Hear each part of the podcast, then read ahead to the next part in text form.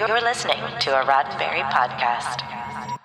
The Trek Files, Season 9, Episode 3, Starfleet Academy, Memo from Mike Okuda, November 13th, 1987.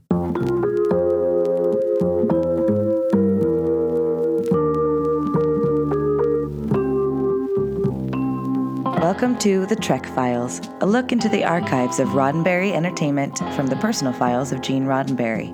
And now your host, Dr. Trek, Larry Nemechek.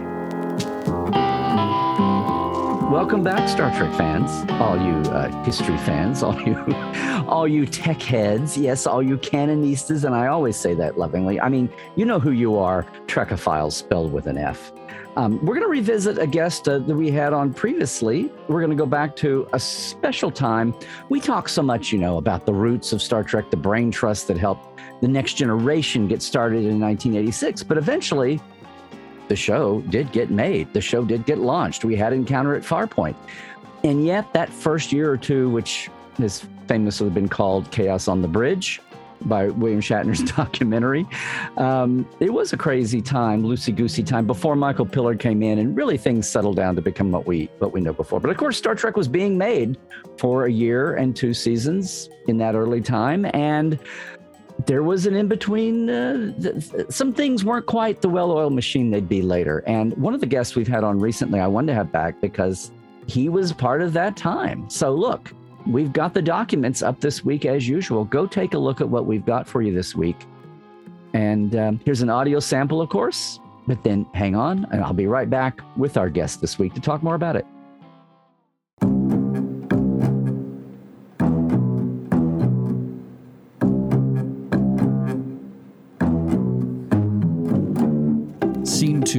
Pull back to reveal. Such optical zoom backs are relatively expensive and difficult since a matte shot is involved. This is a story point, so I think you're justified in asking for it, but I think it might be a good idea to avoid asking for such zoom backs elsewhere in the script where they are not a story point.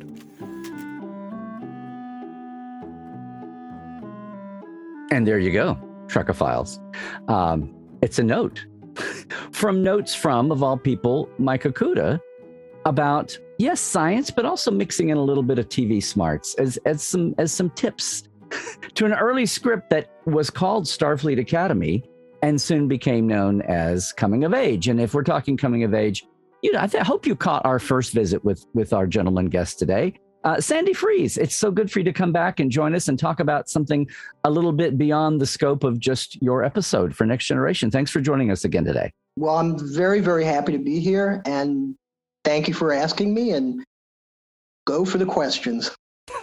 Well, Sandy, it's fun because I know you've put a book together about your career. We make sure and mention that toward the end. But what fascinates me as the more I've talked to you here recently, number one, I regret that we didn't get to talk over the years since I did my Next Generation companion book way back in the day. And so many people enjoyed that. I know over the years they've told me, but there's so much from the early years that was impossible to get to because it was a little bit of a free for all. There was and just kind of out of the box organizing. And on one hand, you were able to pitch and then do a story draft and do a script and get credit for what became Coming of Age. But this idea that you had been involved really far beyond what this one story and even apparently what IMDb is showing for you. It's another case of how things fall between the cracks. We were talking about this, though. So talk about, you really were writing notes. It feels like not so much for the whole series, but just for Gene personally through a contract with Paramount, the studio. Yeah. I had a contract with Paramount Studios that was negotiated by my agent with Paramount Business Affairs Department. And I was writing notes to Gene Roddenberry and giving him suggestions on scenes. Scene changes, dialogue changes, character business, character actions on outlines, second draft outlines, third draft outlines, scripts, second draft scripts, third draft scripts, fourth draft scripts, et cetera, et cetera. So, yeah, I wrote memos and notes to Gene on many, many things, many episodes. Plus, I was also, in addition to being a staff writer on Star Trek Next Generation, I was also a story editor for 10 of the video games that Paramount produced, Vulcan's Fury, which DC Fontana wrote, Borg video game, Starfleet Academy, which Bill Shatner starred in. And yeah, it's very, very, very involved in the process. And it's a very, very multifaceted, multidimensional, amazing process. It's a heck of a process, I'm telling you. Well, this is, again, we talked the first time you were joining us, we talked about, we were laughing a little bit, but also looking at it as a moment in time, your handwriting script. And I know a lot of writers did that. And then a typist just took your handwritten pages and converted it over. We're talking about, script discs and what software you're using. And it was really a transitional time, but you mentioned your games and I want to talk about that, but there was so much happening where we were getting out of the typewriter days, and cable was coming in, and it's, of course, Next Generation is going to pioneer syndication, and so much of the landscape of everything is changing, and people are going to start thinking about video games and computer games, but this idea that, I can look at the shows, we've got the memos, you were getting paid as a staff writer, you've got the archives, our docs this week have a couple of the call sheets that you sent me. We can get these call sheets out, but these were from your files. This idea that you were sending notes back and forth to Gene in that first year, when a lot of the way things would be set up later on weren't established. And it sounds like you had and I notice on this script distribution, Buck, sorry, I'm being so scattered, but it feels like a scattered time. It's like people are doing everything. And it's almost like Gene found you through Robert Lewin, who was a producer on, again, just the first year. And that's what you tell us you came, but it's like they're pulling every thread they can to get this monster off the ground. Does that make sense? Well, life in general is complex. Life in general has good things and wacky things. So if you look at Star Trek as a subset of life, which it is, it's there's good things. There's sometimes things that are wacky. Welcome to being alive. If I wanted to work on something totally simple, totally easy, I would write haiku on a mountaintop. Nobody would read it. Nobody would care. When you want to write for a TV show that millions and millions of people watch, it's a complex process.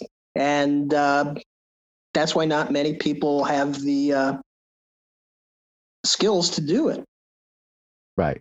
Well, you mentioned in the first visit that Gene latched onto you because he enjoyed the way you wrote character dialogue. And it sounds like they kept you around. I'm looking at this script, Buck. I know Greg Strangis, who was a producer at the time and worked on some of the other series that Paramount was promoting. And we know helped shepherd the first iteration of a Next Generation format that never happened because Gene said, no, I'm going to come back and do it myself.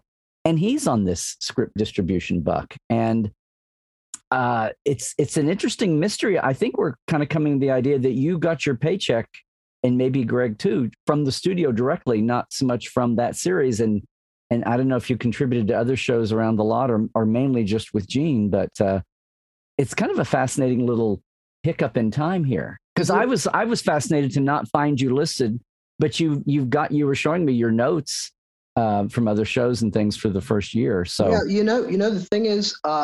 And you're a young writer, and you're like, hey, yes, I'm just working, guys, whatever. Writing a TV show, especially one with the history and the expectations of the Star Trek property, it's called a property.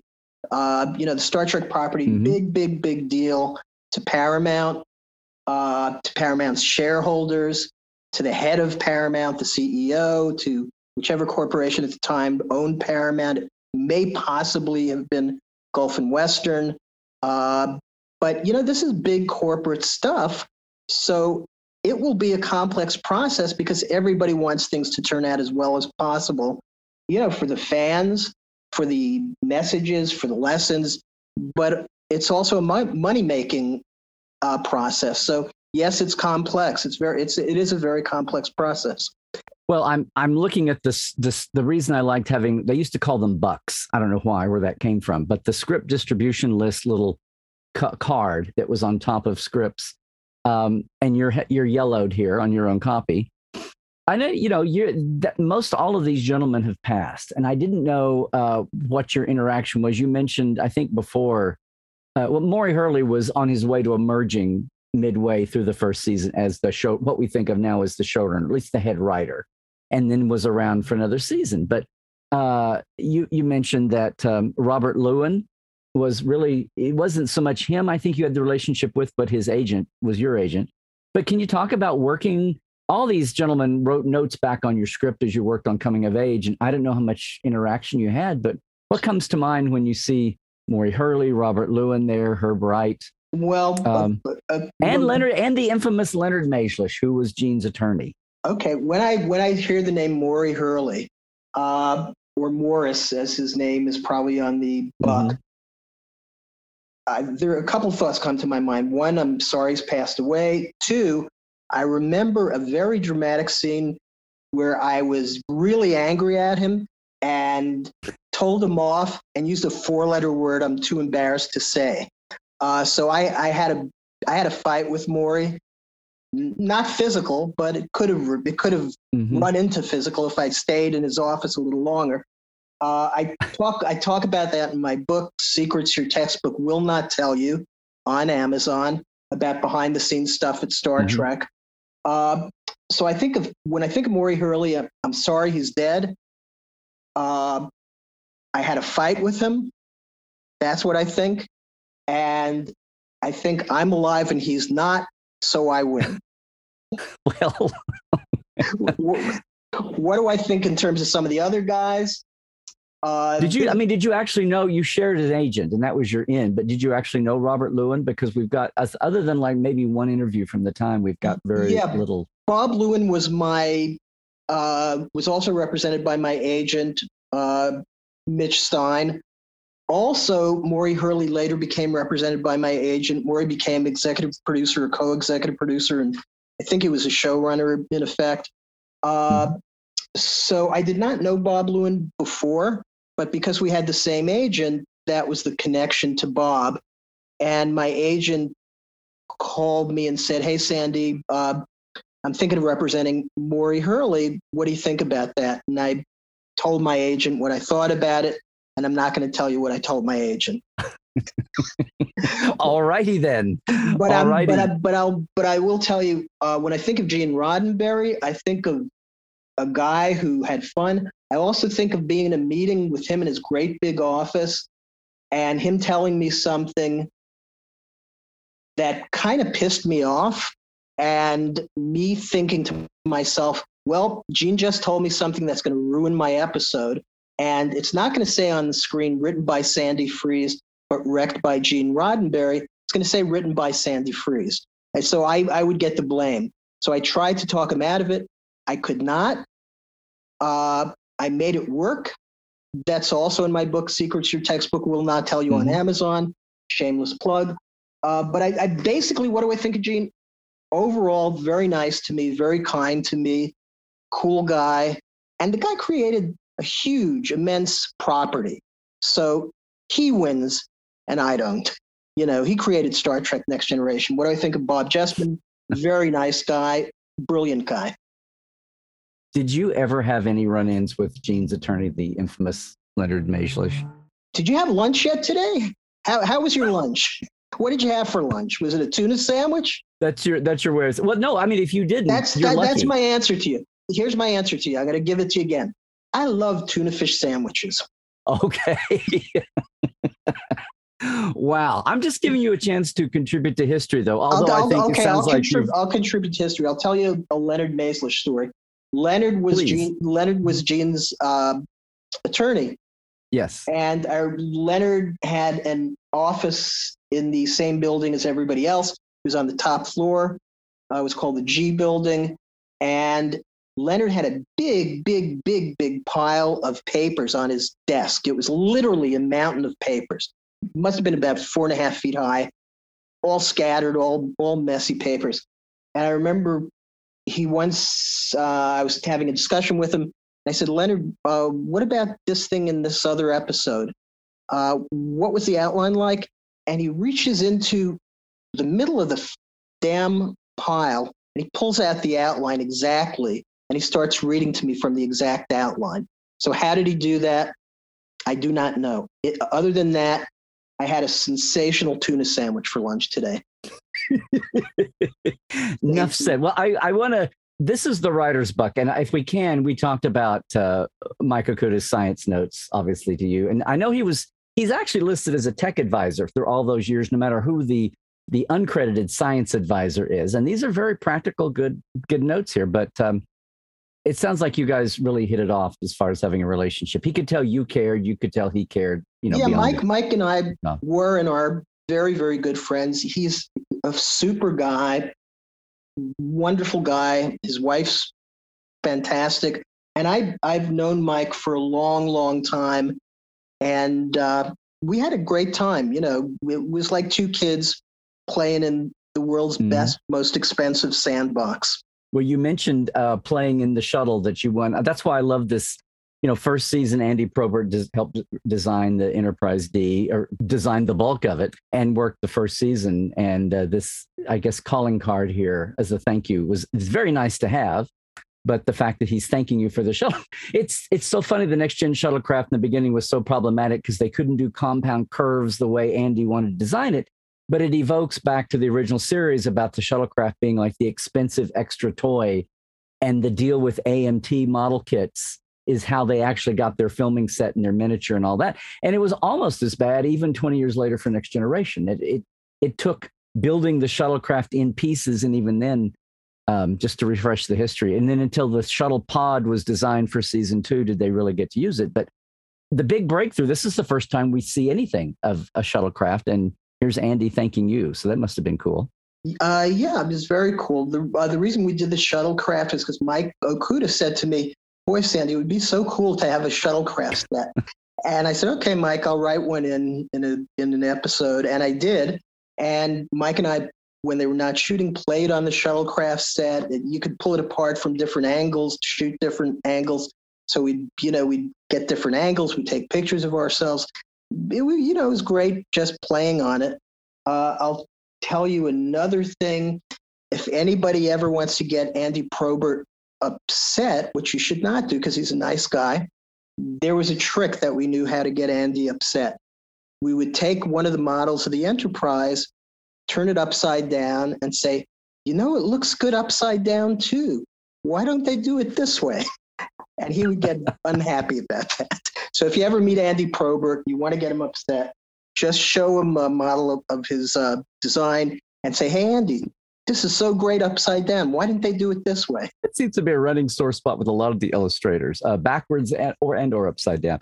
Gosh, Sandy, this has been amazing. I just wanted to, we don't have a lot of witnesses to this era of Star Trek, and just to giving us a few tastes. And I know there's more in your book, so we won't go there all the way, except to mention it again. But I just want to thank you so much for being here and finding, again, some more unexplored corners of Star Trek that we may not be aware of, and that you were a witness to. So this is not the shameless plug. This is where the hosts ask you to give us the name of your book.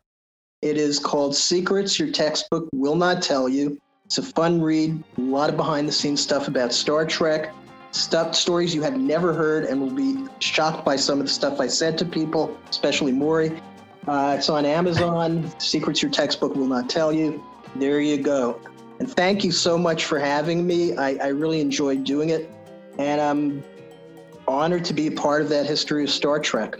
Yeah. Well, and I should say your book covers more than your Star Trek writing, right? Yeah. It talks about my working with Stan Lee. It talks about a very stupid thing I did involving Stan Lee.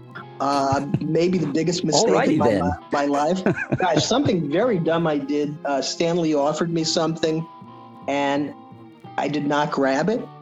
And it was a big deal. It's a story about me turning down being in charge of the X-Men movies. That's in the book. Then. That's in the book too.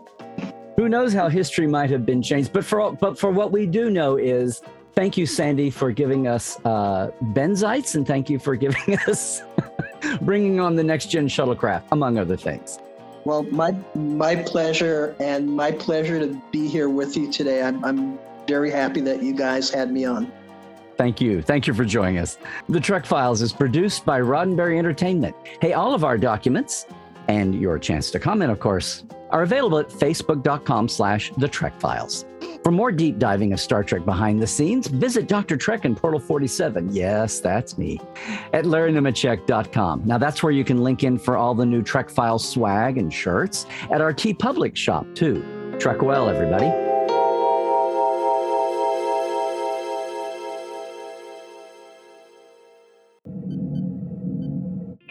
This is a Roddenberry podcast. For more great podcasts, visit podcast.roddenberry.com.